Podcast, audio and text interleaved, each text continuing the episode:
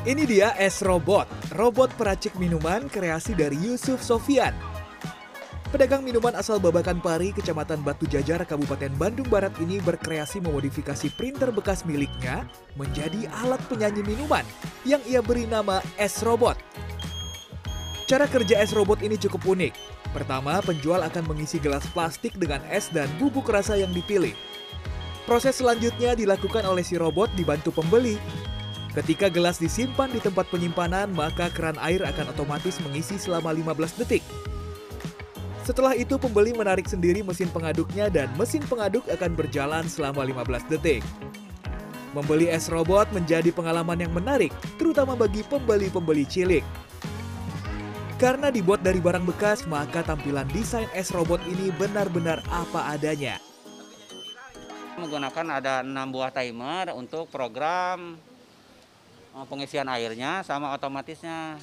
Jadi ini mesin kalau nggak ada kalau kalau kalau nggak ada belum ada yang beli dia gerak gerak kiri kanan aja gerak kiri kanan kiri kanan. Begitu ada anak yang beli dia naruh cup di sebelah kiri misalkan di robot ini akan ngejar ke kiri apa gitu aja.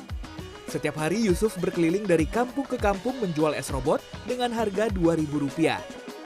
Dalam sehari es robot yang terjual bisa mencapai 100 gelas.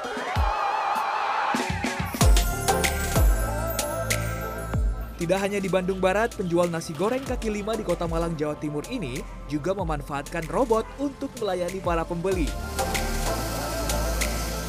Alat ini berfungsi seperti tangan yang mengaduk nasi dan bumbu hingga tercampur rata. Ternyata mesin yang terlihat seperti robot itu dibuat sendiri oleh si penjual.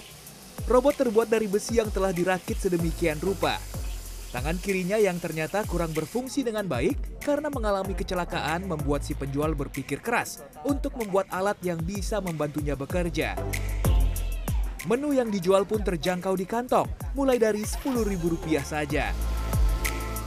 Tim Liputan CNN Indonesia